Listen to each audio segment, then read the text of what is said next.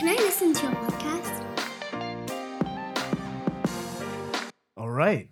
Welcome, everybody, to episode seven of Middle School Music, where old school meets new school. I'm one of your hosts, Farhan Lalji, and with me I've got Dario Duet. Dario, how you doing this morning? Can't believe it. We're at episode seven. Lucky number seven, indeed. Once again, thank you to Local Globe for hosting us in their podcast studio. Uh, seven episodes in. How you feeling about being a podcaster now, Dario? It's been great. There's been so much new music that's come out these past two weeks, so many things happening in the industry. What a great position to be in. Indeed, and uh, the fact that we we kind of shifted the frequency from once a week to once every other week. Um, hopefully, we'll kind of stick to that once every other week and still record lots of these podcasts for you. It's been great. I think we have two weeks worth of music, two weeks worth of music news, uh, two weeks worth of content and stuff to to share and discuss. All right. Well, we're going to talk a bit about craft versus sales, or uh, as you've put it, expectation versus reality, um, and and a little bit of context around that. We're going to talk a little bit about how artists gear up, how artists interact, and then we'll talk about new music as well, and and hopefully that will give you enough content for this lucky number seven episode. Let's kick this thing off.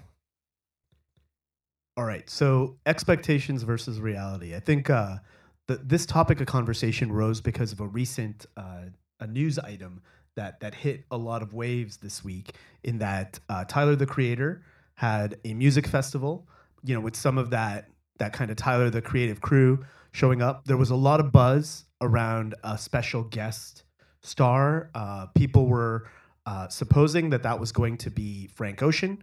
People were waiting for Frank Ocean at what was it called again, Dario? Uh, the- the Camp Flog Gnaw. Camp Flog Gnaw, yeah, and and Tyler, you know, puts on this event on the regular. He does it for the fans. It's quite curated in terms of who appears. You know, there's some great kind of up and coming artists. There's some great artists that are a little bit more established. I mean, you've got the likes of Twenty One Savage, kind of appearing next to up and coming coming artists like DaBaby, um, and also lots of others. Uh, H.E.R. kind of was there as well. And then there was this big kind of buzz around who the guest celebrity or guest star would be. And so people were believing that it was going to be Frank Ocean. Frank Ocean, uh, who some of you may know from Channel Orange, uh, others may know as kind of somebody who's drip feeding a couple of new tracks uh, this year. Uh, especially, I'm a big Frank Ocean fan. Uh, despite kind of name dropping Drake over the last six episodes here and there. Um, so yeah, so the audience was expecting Frank Ocean. Out comes Drake. Uh, Drake does, I believe, half the set right that he was going to do, and starts getting booed by the audience, and ends up uh, walking out. I think about 20 minutes still left in the time allocated for his set, and I believe Tyler went went pretty hard afterwards on on Twitter talking about kind of the fact that he brought on Drake and that he himself was a Drake fan. Uh, and then, you know, people who were expecting one artist and getting somebody like Drake uh, making their voices heard, might maybe not in the most respectful way. And he really wasn't kind of vibing with that. What's your take on on the situation? Yeah, I think it's pretty interesting. Uh, you know, Drake's the biggest artist in the world. Uh, the fact that he, you know he can be a surprise guest. He was a surprise guest at Wireless Festival last year when DJ Khaled dropped out, and uh, I mean maybe because he's got a strong following in the UK, people loved it. But I think it highlights a bigger problem here. I think something interesting to point out is that uh, the crowd also booed off Little Uzi Vert. Actually, I would do that too, and uh, uh, ASAP Rocky um, because they were mad that the surprise guest wasn't Frank Ocean.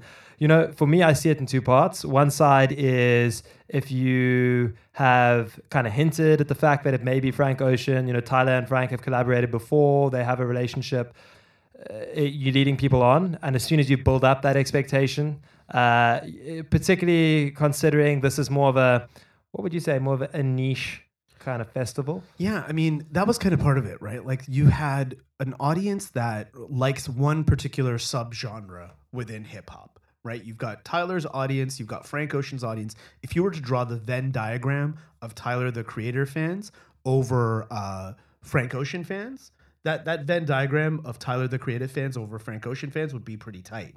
Yet, if you were to draw that overlap of Tyler the Creative or Frank Ocean fans over Drake fans, you know, the Drake fans part of that Venn diagram would be quite huge. And I'm not quite sure if the same audiences would turn up had they known that it was going to be Drake that was there. And I think that's part of it, right? Like the other part of it is just kind of um, the artistry versus the sales component of it, right? Like, I mean, Drake, when he was part of Lil Wayne's crew and hanging out with Nicki Minaj and, you know, kind of being a guest rapper on other tracks versus Drake now as a more established artist who's headlining festivals, you know, that kind of uh, difference in terms of when you rock up to a stadium expecting to see, you know, an artist put on a show at that caliber versus when you go to a, a smaller niche festival like uh, Camp Flog Gnaw. I, I, can never say that right, and I'm gonna kind of be giggling to myself the whole time. But when you rock up to that type of niche festival, what you're expecting to see um, is different, right? And in the same way, I think like if you had put in Celine Dion, right, that uh, that also would kind of get that crowd very angst because probably Tyler the Creative fans aren't necessarily Celine Dion fans or Drake fans in that case. Well, you highlight an important point because how much is too much? And you know, something to highlight is that you know Spotify when they were they were helping Drake with his release of Scorpion, you know, they referred to it as Scorpion season, and they pretty much put Drake's face everywhere. He was the face of a variety of editorial playlists, best of British, massive dance hits, happy pop hits, genres that he's not even a part of. And, you know, in some cases, maybe people such as Tyler's uh, fan base think that Drake sold out. Uh, I, I personally don't particularly enjoy his music now compared to, let's say, the Take Care era. Yeah. Um, I think you feel differently, right?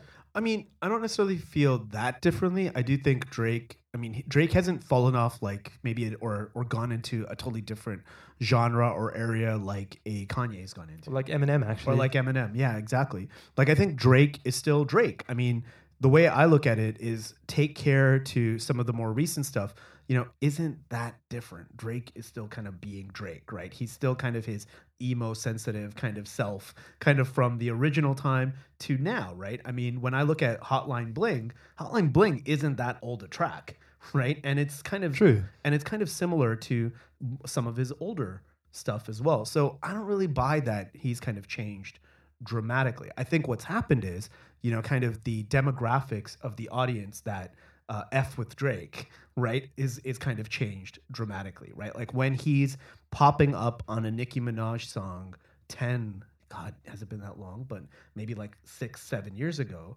compared to now when he's dropping an album, you know, and other people are guesting on his verse or in his songs.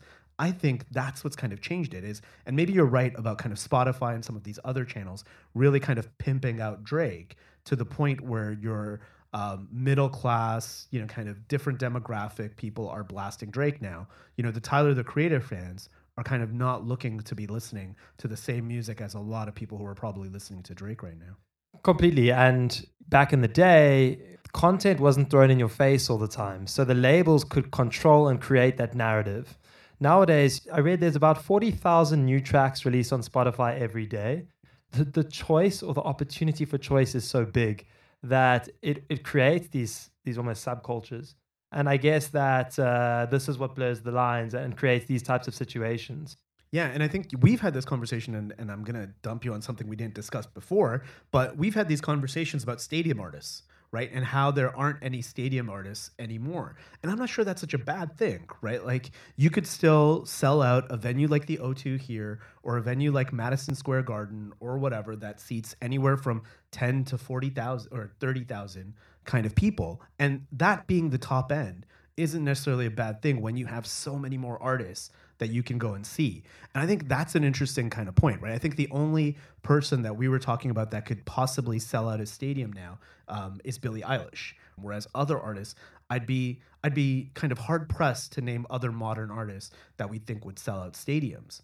Yeah, you're right. And I think just as a side note, I don't want to open up this can of worms, is the creative process has changed as well, which allows for artists to be great radio artists or, or Spotify artists or whatever you want to call them, but they can't actually perform. Think Future. Mm. Um, you know, I don't see him doing that many concerts. I mean, I guess T Pain used auto tune as well. Did he perform much? A live? little bit, but you know, T Pain. The funny thing is, he was on The Masked Singer Um, and I believe he won Ah. in the U.S. the the Masked Singer competition, so he can sing, right? But he relies on auto tune to actually make his unique T Pain like voice, and that one is the one that doesn't necessarily translate to kind of being in front of a live audience, right? It's hard to be an auto tuned or you know a, a heavily kind of influenced by electronic synthesization of your vocals and then perform in front of a live audience.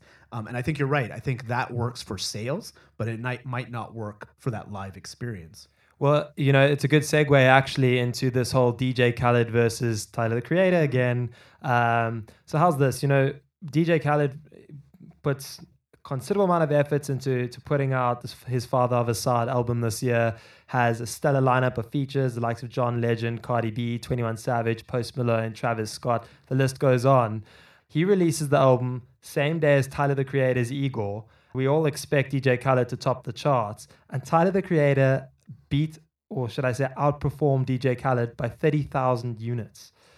That's 30,000 units sold, or is that streams? So How is that measured? Do you it's know? all it's this album equivalent unit thing, which is Oh, kind of a kind of a hairy thing. So Father of Asahd sold 136,000 units, and 34,000 were traditional sales. Right. Whereas Igor uh, sold 165,000 album equivalent units.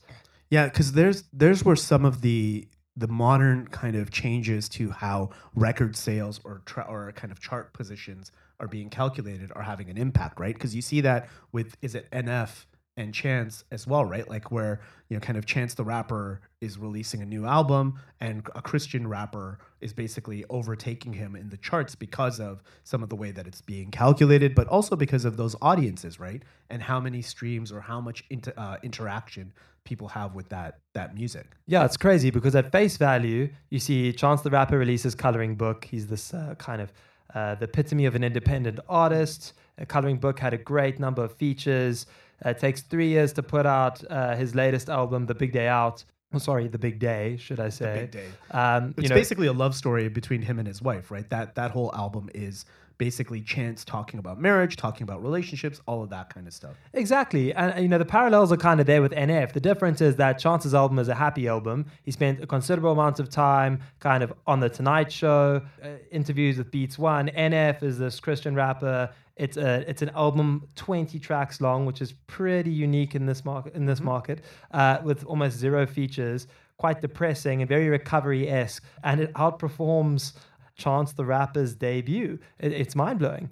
Yeah, I mean that's really um, you know kind of a modern kind of thing, right? Like we would not have seen a niche artist outperform a mainstream label backed artist. And even though Chance is independent, he's kind of the the media darling, right? Like so, you know, if Spotify is given Chance the Rapper and NF, they're going to promote Chance the Rapper because the view is that this artist is going to be more popular with a wider range of people. Now, what they're not calculating for is actually the dedicated, almost like Stan like, um, you know, kind of fans who are going to do multiple streams, who are just going to listen to that album over and over again. And I think your point earlier about so much new music being released almost hurts some of those more mainstream artists because those Venn diagrams of, hey, if I'm a fan of Chance, I'm also a fan of Drake's. If I'm a fan of T.I.'s, I'm also a fan of, I don't know, Kendrick's or something like that, right? That kind of hurts that artist. I mean, actually, Kendrick's an interesting case because he's not releasing that much new music. I mean, I think the last thing he did was like the Black Panther kind of soundtrack Yes. and and so like you know I th- and I wonder if when Kendrick hopefully does drop a new album if that will be kind of the, the slight kind of discriminator discriminator or the slight difference in terms of you know popular artists getting lots of streams getting lots of popularity or if we'll see another niche artist with a bunch of stands also still take over on the charts It's a good point. I think the difference here, though, is that Kendrick was almost on the cusp. yeah Uh, you know, Good Kid, Mad City still built critical acclaim through album sales, or at least my interpretation of it. Uh, you know, Kanye, despite his recent album being relatively weak, in my opinion, or less commercial, he, I think he's tied now with Eminem with the most consecutive number of yeah. uh, number one albums. I think it's nine. So, you know, ir- he's one of those artists, and I feel like Kendrick could be in that bucket where, irrespective of of anything else, his name is just so big. But to be fair, maybe I'm wrong. Yeah, and it's interesting, right? Because there's the whole artistry bucket, and then there's the whole impact and kind of sales bucket, right? So you get kind of this almost two by two matrix of you know impact and artistry, And it's I think it's really rare for an artist to be in that almost top right of the two by two matrix, if you will, of having both artistry and having impact in terms of record sales, right? A lot of people don't. Res- it's like um, a double-edged sword, right? That you, it's really hard for an artist today to focus on their craft, be really artistic, which I think is kind of what Kanye was going for.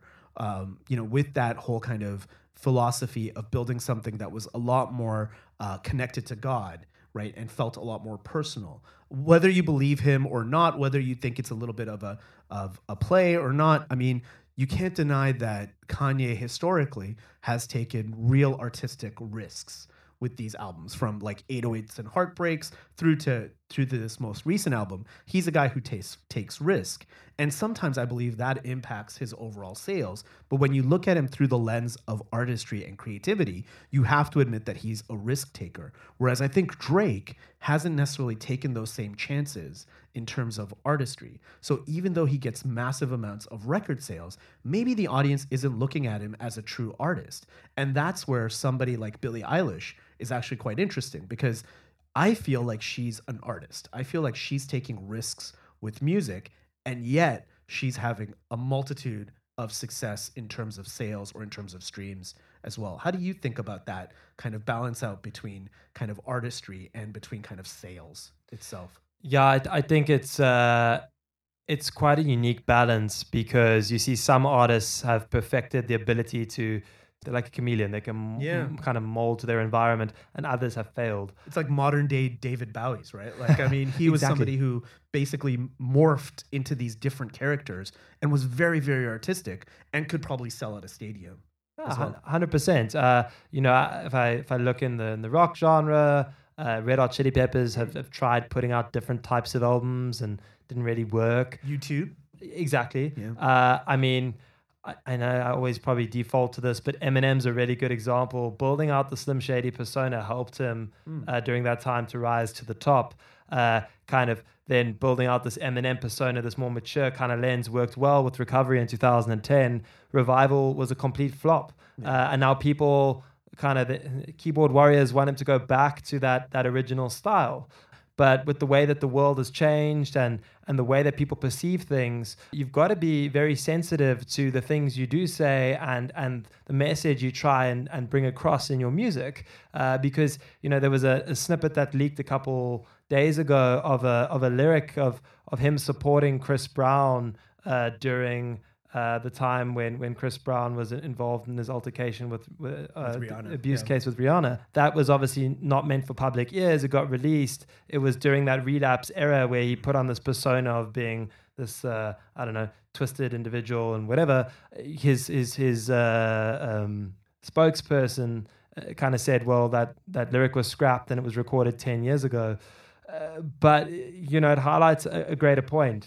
Yeah, it's interesting, right? Like, I mean, I, I kind of draw the the the parallel to athletics and sport in that you have athletes who maybe have to change their game later on in their career in order because their physical skills have diminished. And you have this kind of like also artists, you know, or athletes who either will play roles and be kind of really good at their roles, and you have uh, athletes who are superstars. Um, and it's like, do you win a championship by being a superstar, or do you win a championship by being a role player? And I think you can draw the same kind of parallel to music in that will you be the kind of number one selling top artist because you're such a phenomenal artist? Or do you have to stick to your lane? Do you have to be a role player? Do you have to understand that not everybody is going to understand your creative license that you're taking in that sense? And I feel like it's there's something in there about the differences between artists at the at different levels and how an artist can kind of create a persona and how successful they can be at modifying their persona. So there was this country artist, I believe in the 90s, called Garth Brooks. Do you know Garth Brooks? I've heard the name, yes. Okay. So Garth Brooks um, was kind of plateauing in the 90s, right? You know, he he had a couple of songs. He was pretty kind of popular in in the country kind of space, but he created this character called Chris Gaines, who was kind of like a goth rock alter ego. And it absolutely flopped because it was so inauthentic, right? It was it was mocked almost incessantly. Um, you know, kind of VH1 did a mockumentary about it. Uh, you know, kind of he was just not true to himself, and it was just so kind of cringe, as you would say, um, with kind of modern parlance, right? That that some artist who was almost like a country staple. If if you could imagine, I don't even know who who the equivalent would be. Maybe Blake Shelton, right? If you took Blake Shelton and if he tried to be uh, Marilyn Manson, right? Yeah, that's weird. Yeah, and that's basically what happened, right? Where Garth Brooks was getting so, I guess, kind of tired of being Garth Brooks that he created this alter ego, and that alter ego flopped. And I don't know if artists like David Bowie was able to do with recreating himself. I don't know if any other artist can really kind of make that work if they're not authentic. I think in today's world, there's so much transparency with social media that it's there's nowhere to hide. So it's very difficult to do that as well. And because everyone's so content hungry, it's like, well, so and so hasn't released a new song in the past two weeks over them. Over, Uh, yeah. You know, so uh, back in the D, like you could kind of disappear for a bit. And I think Kendrick's actually Yeah. Kendrick is very good at doing that. You know, he came back uh, with Damn, surprise release, kind of different dress, Yeah. different hairstyle, the works, very different. Went deep into Black Panther as Exactly. well on the production side as well as new tracks on that side. I think that's a great, great point.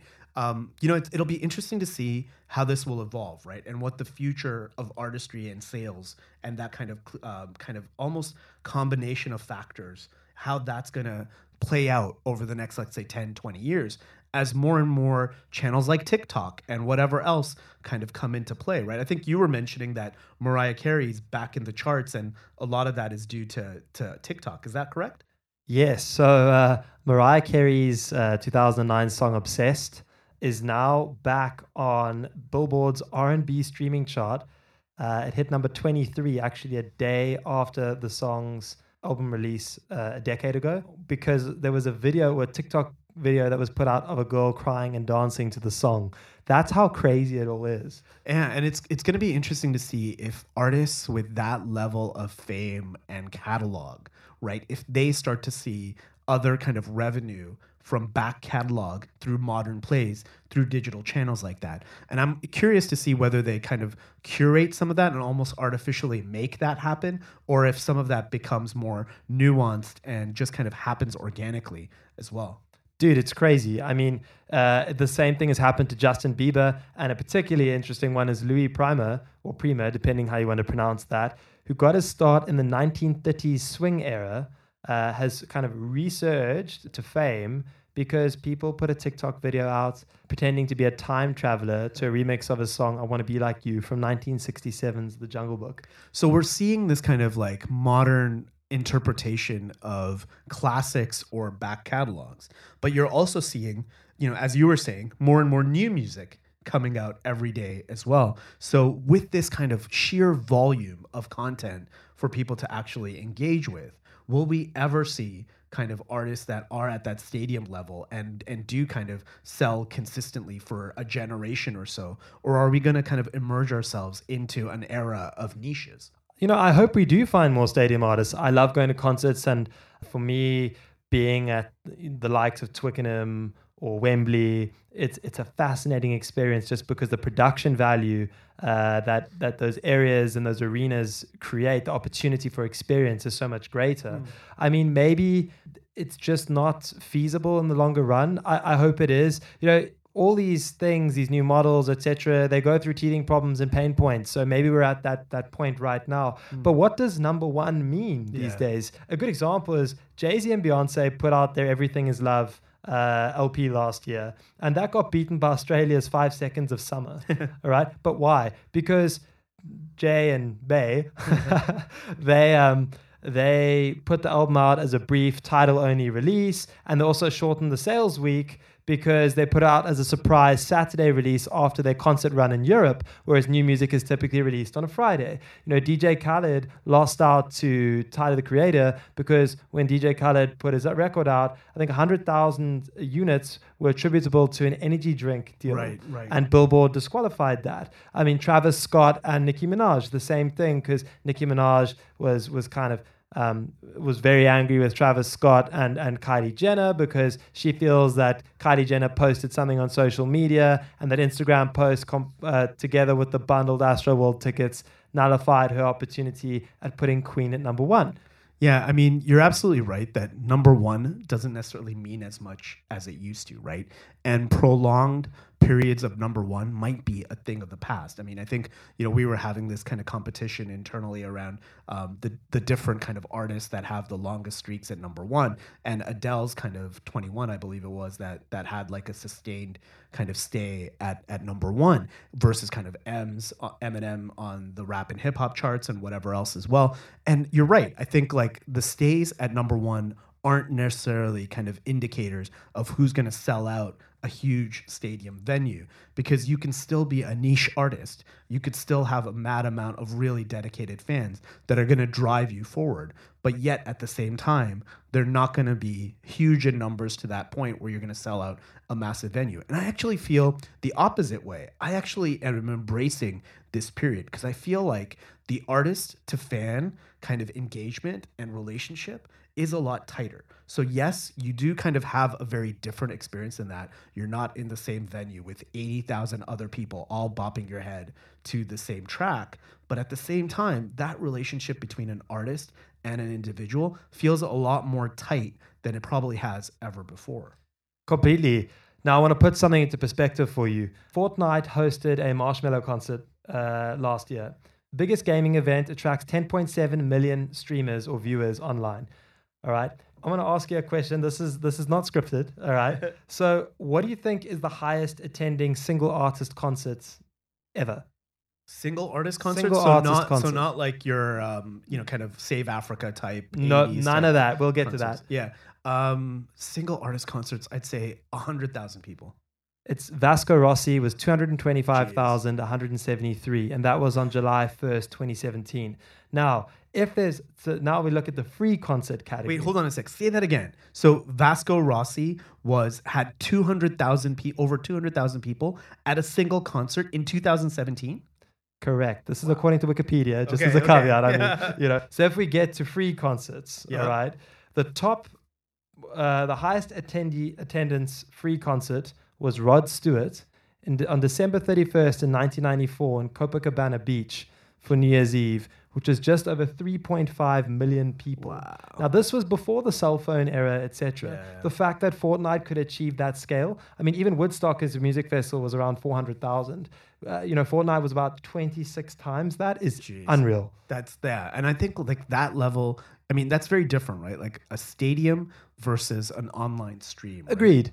But is that the way? Is is that changing the way that we consume music? Yeah, I mean, I think that kind of almost. I mean, what is a concert, right? A concert is a moment in time where a group of people are together to experience an artist, right? And if you kind of go by that definition, then that's still part of that kind of same world, right? But at the same time, it's not an in-person. You're not kind of getting. I mean, how ma- we don't know what percentage of people watched Marshmello in their pajamas, right? True. how many people actually get out, actually go somewhere, actually pay pay money to be in that venue. And I think whereas you might get those free interactions, whether it's through games, whether it's through video streaming. I mean, I know U2's done some experiments with YouTube, U2 and YouTube, but you also kind of will get these marsh the Marshmello and Fortnite and other type interactions where people can engage from wherever, whenever they want on that side. It's really interesting to see how that evolves as and will probably continue to evolve as well. So it's a good case study. If you manage to get this far, uh, one thing which would be really fascinating would be to look at the correlation between the people that watch online concerts through video games versus the people that buy books or buy CDs or even go to the movies instead of maybe pirating or streaming, whatever you call it. Yeah, I mean, I think there's lots of different kind of ways to interact with media, right? And I think the in-person book signing versus the actual consuming on a Kindle is an interesting parallel to watching Marshmello on Fortnite and actually going to see Billie Eilish at Wembley. Um, those are kind of interesting parallels that we're seeing in media consumption, and I think we're going to continue to kind of see that evolution of how artists and their fans actually interact. All right, Dario. So we've we've gone two weeks without an episode. So we've got two new music Fridays and two sets of music uh, kind of releases to kind of cover. What's been catching your ear? What have you been listening to uh, over the last couple weeks? Insane. So, what? Who have I been listening to? I've been listening to B.O.B. Uh, not new music. Uh, just I'm very interested by his career choice. You know, blew up 2010, releases the Adventures of Bobby Ray. Very poppy, I guess. You know, very much suited that sound. Uh, a co-signing, I, I think, of T.I., and it was along the lines of like Paper Trail, Recovery from Eminem, that type of album. Well, you also had like the emergence of Bruno Mars off of B.O.B. as well. Exactly, and even Hayley Williams from uh, Oh, yeah. from Paramore uh, got some good coverage. Then releases an album, I think, two years later. Uh, he signed to Shady Publishing Group, and uh, kind of ever since 2012, when he got Morgan Freeman on the track, how's that? Uh, Lil Wayne and uh, Drake. I mean, he had all the the the big Taylor Swift, the big names, kind of dissipated into thin air, gone super local. And, and it's just very weird. Well, you do get that with artists, right? Like sometimes getting that much fame or that much kind of uh, critical acclaim uh, that quickly, and then maybe it's like artist block or writer's block, or you know, kind of just being like, okay, I've done enough, right? The the inspiration to create new music isn't always there, right? Um, you know, we saw that with the new Gang Starr album, right? That that 16 years, I think you you mentioned, kind of between albums. Um, I've been listening to that quite in heavy rotation. Um, you know, kind of missing Guru even more now. Uh, I heard a great actual uh, a podcast between Bomani Jones and Primo, um, where he was talking about uh, Guru and and the process of actually creating uh, that record. Uh, and it's really really touching around kind of Primo losing his friend and how he kind of created that album. Um, so I've been giving that uh, a lot of play as well. What else have you been listening to? uh, a lot of Schoolboy Q. I kind of feel like you know Kendrick got the spotlight with TDE. There was a phase I was thinking about it this morning where TDE was basically owning the hip hop space with hipster hop, and then it kind of got overtaken by Quality Control and Migos in this whole trap genre. But Schoolboy Q, in my opinion, had the the opportunity and the talent to be just as big as Kendrick. And I don't know because of label complications, maybe that's why it didn't happen. Oxymoron was a great album. Blank Face was okay and Crash Talk is all right as well. He's performing at the end of January in London. Uh, I think I might go check him out actually. Schoolboy Q. Yeah. Oh, that might be one we can go together to. I, I'd be up for for seeing Schoolboy Q. Um, and also just new music, right? There has been a lot of new music that's been released. Uh, this week's New Music Friday had releases from Billie Eilish uh, that we spoke about earlier. Uh, I really like her track, Everything I Wanted. Uh, a new Khalid uh, track, as well as Marshmello, who again we talked about uh, in the episode. There's a new Marshmello track, which is decent. Um, the one thing that's been catching my ear last week and this week, there's been two tracks from Tory Lanez.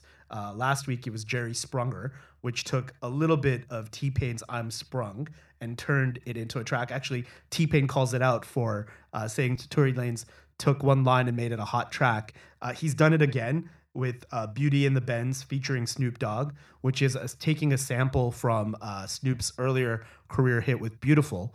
Um, so I wonder how much of a Pharrell producing credit he got on that one. Um, but you were saying as well that, uh, that this is going to be part of a trend for Tory Lanez, right? Yeah, so I think he's put a couple of these albums out. This is number five. You know, he's he's got uh, some, and I don't know exactly which songs he sampled by the song title names, but there's the likes of Ludacris, Chris Brown, The Dream. Some of you might remember him. Lil Wayne, Fabolous, uh, Ashanti, and a couple other Jagged Edge, a couple others in there as well. I think it's a it's a super cool concept. Tory Lane's been putting out some some good music this year, and uh, it's interesting that you know a lot of these songs are probably in either the the late 90s early 2000s kind of like time frame right and so now as somebody who experienced that kind of when i was you know quite young i mean i was like in my 20s when the fabolous track comes out and now to see tory lanez kind of taking a sample and making a new version of that song. It's really, really fascinating to me because I remember hearing tracks in the 90s that were sampling tracks from the 70s and thinking those songs were so old. But now, as somebody who's actually remembers when those songs were out and now hearing newer versions of that, that song, it's kind of like put my own kind of time into uh, reflection and saying, wow, I remember the first time this song came out and I was in the club. And now I'm listening to this song at Spotify with my kids. So it's an interesting kind of bookmarking of my life based on kind of Tory Lanez and, and this album. it's crazy how the time gap has shrunk. I mean, Yeah. the album's actually released today. It, it is crazy that you're starting to see music that's not even maybe just over a decade old starting to come back into rotation in new forms. I guess the, the jury will be out as to the quality of those songs and whether this is really more of a mixtape than an album in the definitive sense. I turned to kind of some of the new music I looked at. I think Khalid's got Up, Up All Night, which is really cool. See, there's new music from the likes of Camila Cabello. You've got uh, Ray Ami, it's a song called Dictator, which kind of does that beat switch midway through. That's a pretty good track. And we're all, we're starting to see the emergence of new Christmas tracks. So you've got uh, Taylor Swift has a song with Shawn Mendes uh, in this week, which is a Christmas song. And I know the EGOTSMA. Do you know who the EGOTSMA is? No clue. So the EGOTSMA is is my the the the the artist that I stand over, John Legend, in that he's now got the Emmy, the Grammy, the Oscar, the Tony, and this week was announced as People's Sexiest Man Alive. So he's now the EGOTSMA because he's added the Sexiest Man Alive to that. The man. Indeed. So he's got a track where they've redone Baby It's Cold Outside with, I believe, uh, Kelly Clarkson. Um, and so that's a new track as well. So we're starting to see Christmas kind of creeping its, its head now with kind of Christmas songs coming out. That might be something we talk about a little bit more, probably in December with kind of Christmas music, because I think there's probably a lot of content around kind of Christmas sales and how artists create music for Christmas and then see kind of the royalties come out every year. Uh, I know, I'm sure Mariah Carey's uh, track from, from Christmases many years ago will come out, and, and that will kind of probably hit the charts again in December. Can't believe it! It's Christmas season. I remember what they they they uh, turned the lights on in Regent Street last night and had the fireworks as well. There we go. Well, well, Christmas is coming, and and uh, and hopefully there will be more episodes of uh, of middle school music to listen to as well. That's the plan. Well, thanks for listening to another, I think, hot episode of Middle School Music, where old school meets new school. You can find us on Twitter at MDLSKL underscore music. You can find me on Twitter at Farhan Lalji. Dario, where can the good listeners find you? You can find me on Twitter on at Dario underscore Devet with a W. Thanks again for listening, and hopefully we'll catch you in another two weeks. Uh, I think our goal is to have at least two or three more episodes this side of the year. Uh, hopefully we can get to that magic number 10 and have double digits uh, soon enough. So thanks again for listening, and we'll catch you next time. Bye.